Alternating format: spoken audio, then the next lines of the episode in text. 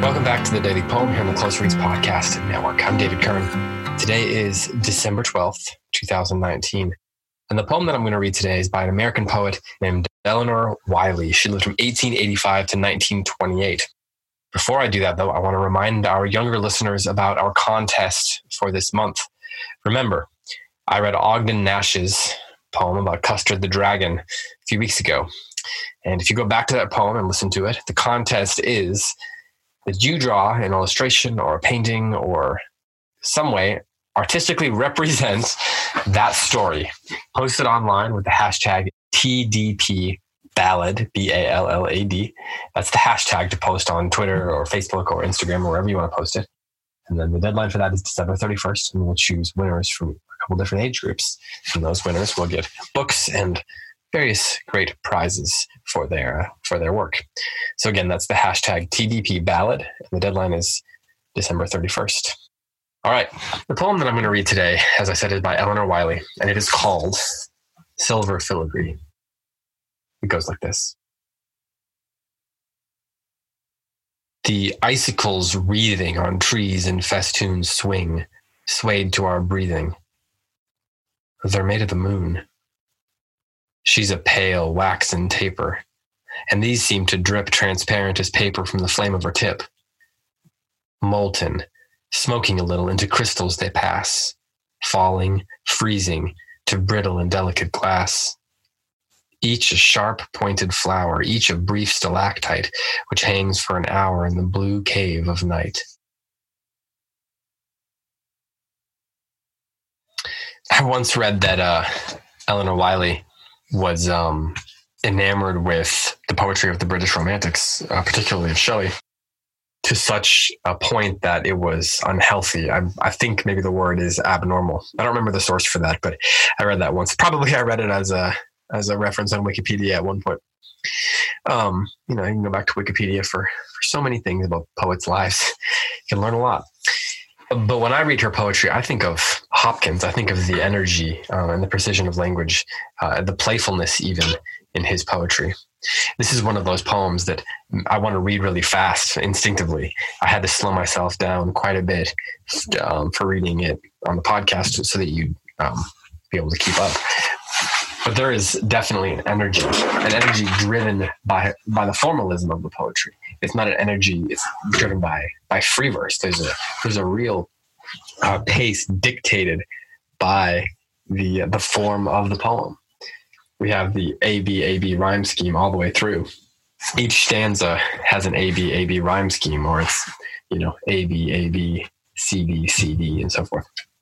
And that rhyme scheme and the consistency of the meter pushes the poem forward, but there's so many different things going on here. This is a great poem to just write down, to copy down a couple times, to write on the board with your students or for yourself or whatever, and just observe what she's doing, because there is the meter, there is the rhyme scheme, but there's also the alliterations and the assonances and the repetitions and all the different things like that.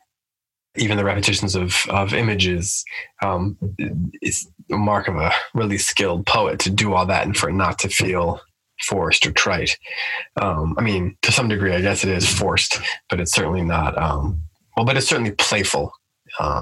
It's not overbearing. I don't think. I'm especially intrigued by the first stanza. The icicle wreathing on trees and festoons swing, swayed to our breathing. They're made of the moon. I love how those first three lines have this incredible energy that just pushes the poem forward. You want to run them all together with that enjambment. You want to read it as quickly as you can. It just rolls off the tongue. And then there's that colon, that end stop, after the third line, giving you almost a conclusion of the thought. They're made of the moon.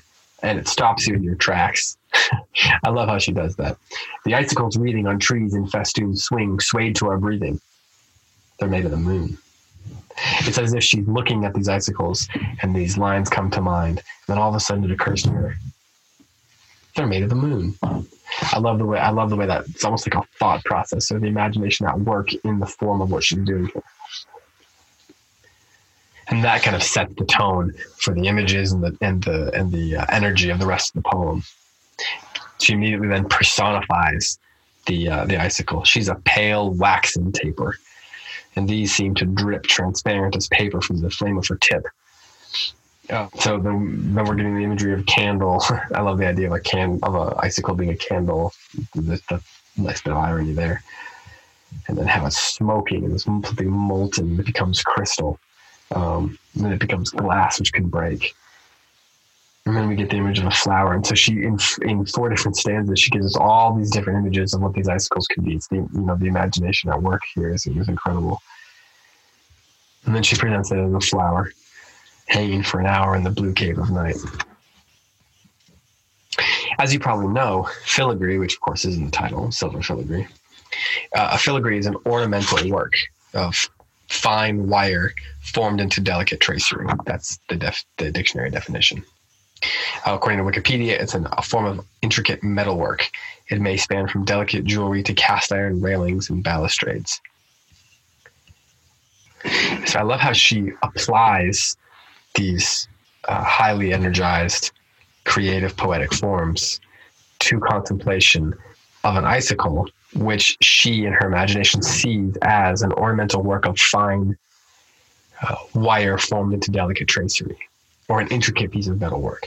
That there is sort of intricate purposefulness in the creation of an icicle. And then she applies that, and her own poem then becomes intricate in its own way. It becomes its own silver filigree. So it's a nice bit of double meaning or meta discourse going on in this poem that I find enjoyable. So one more time, here is Silver Filigree by Elinor Wylie, a good winter poem. The icicles wreathing on trees in festoons swing, swayed to our breathing. They're made of the moon. She's a pale waxen taper, and these seem to drip transparent as paper from the flame of her tip. Molten, smoking a little, into crystals they pass, falling, freezing to brittle and delicate glass. Each a sharp-pointed flower, each a brief stalactite, which hangs for an hour in the blue cave of night.